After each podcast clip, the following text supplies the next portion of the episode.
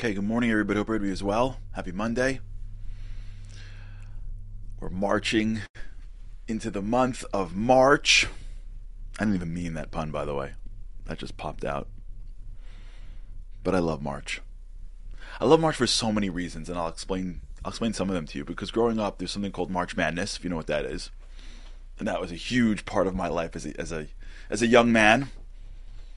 March Madness but more than that is that March is a threshold, right? Thresholds are powerful places. Whenever you're doing something in life, you have to always look for the threshold. You know, if you notice in, in a house, there's a there's a Jewish rule that when you walk into a home, you put a mezuzah. A mezuzah is a scroll, a parchment with certain parts of of the Torah in it, you put it on the threshold. Because thresholds are critical places in the house. Right? If you just picture, if you look at your home, if you look at your house or apartment or wherever it is, the the place in your house that could be the most significant place is the threshold. Because that is the that is the border between the outside world and the inside world. And so that border is critical. Do you bring the outside world into the inside world? Do you bring the inside world into the outside world? How you how do you navigate these two worlds? How do you navigate these two borders? How do you navigate two different parts of your life, outside and inside?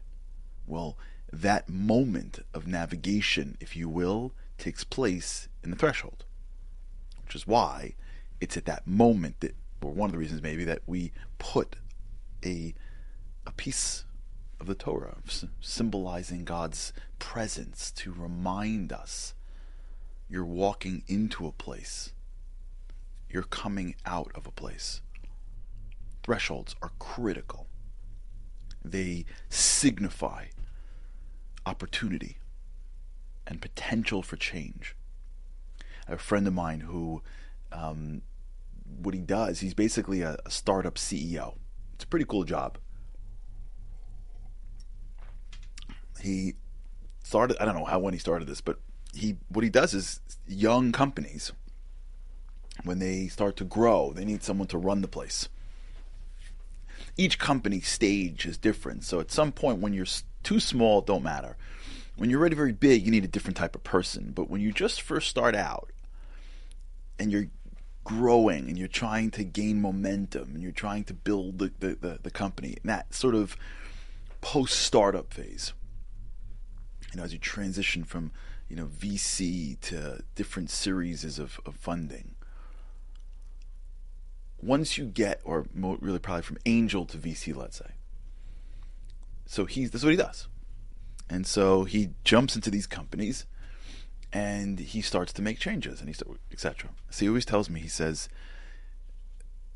the amount of capital that I have to get stuff done in the first 90 days that I'm there is so much greater than than right after that. It's a threshold. He's new. And when you're new, people listen. There's a period of time to get everything in, to start making changes. Because if you miss that window, it's much harder later.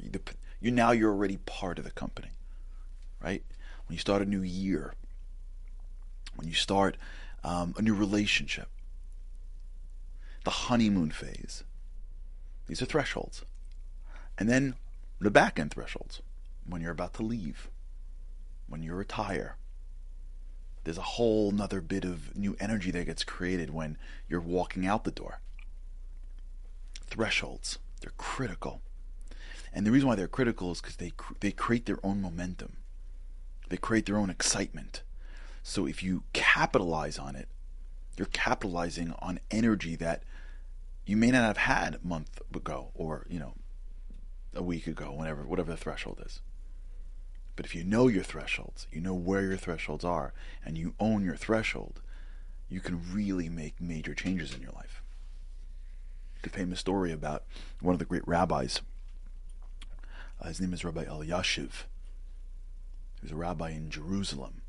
And I think I told this here, where he would stop at the threshold of his door every night and fix himself. You picture an, a, an older sage, if you can just picture it, right? Wearing, you know, probably a long black coat and a white shirt and a hat and a long white beard. Can you imagine? Can you picture it? Stopping at his threshold of his apartment every day to fix himself so that when he walked in to see his wife of I don't know 50 years she saw the best version if you will the best the best presented version. And one time he was with a student and the student goes what are you doing? And he said my wife I did this for my wife on our date. I shouldn't do this for my wife now that she's married to me 50 years. So yeah you have to be a certain level of human being to be able to appreciate what you have but you also have to know how to own the threshold he created a habit around his threshold, probably when he was very young. That every time you hit the threshold to your door, take a breath. You're walking in to see your wife. How did you walk in when it was the first date? Do you think it should get less valuable over time or more valuable over time when you get to see her? You don't do that in the hallway. You don't do that in the, in, in, in the kitchen. You do it at the threshold. You're about to leave your day. You're about to leave your house. You're about to go out into the world.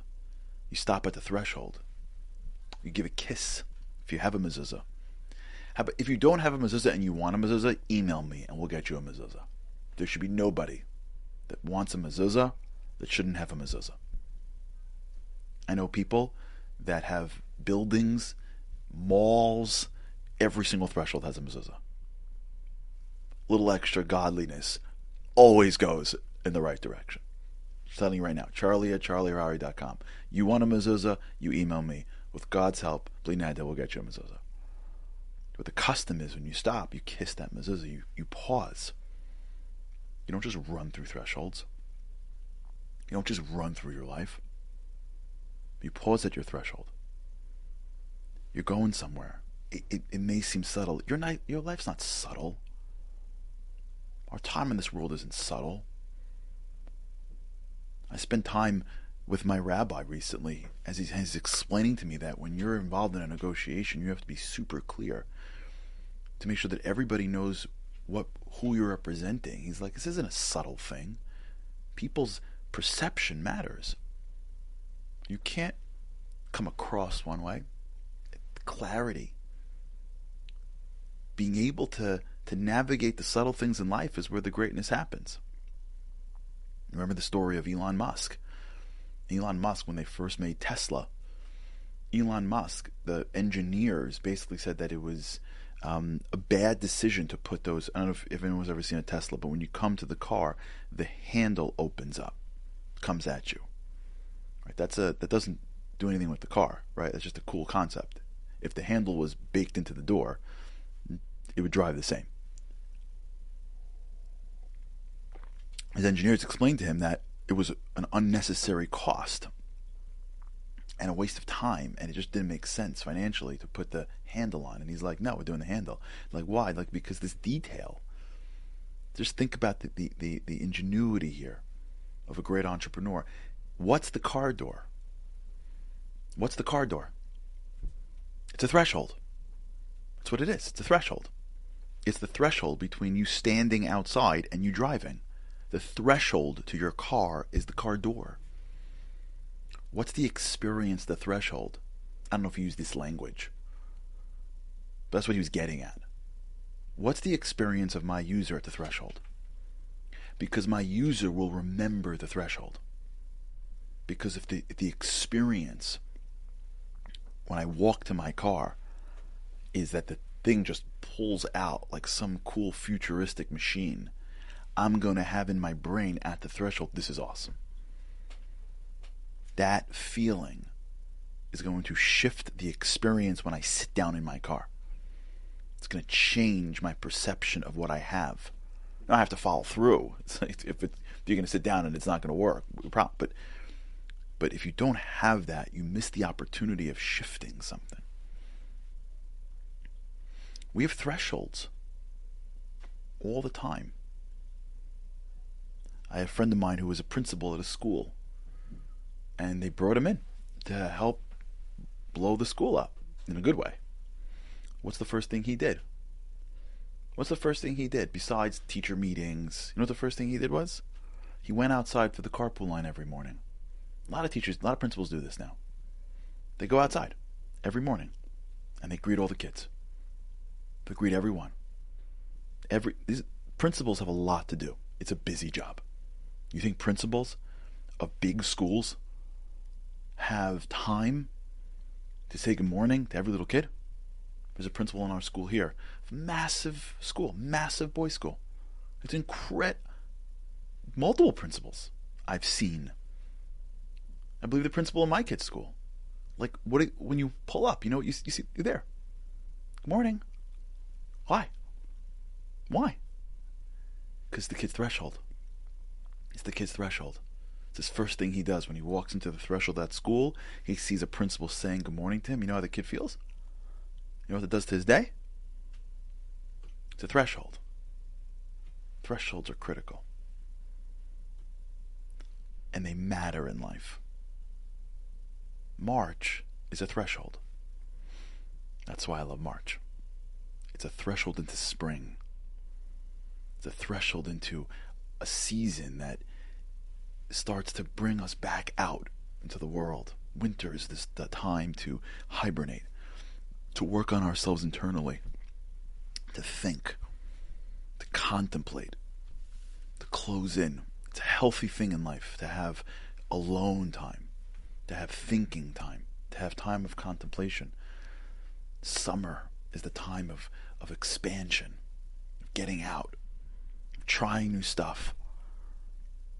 The threshold from winter to summer is spring. It's the beginning the flowers are blooming, the weather is turning, depending on where you live. It's an important time.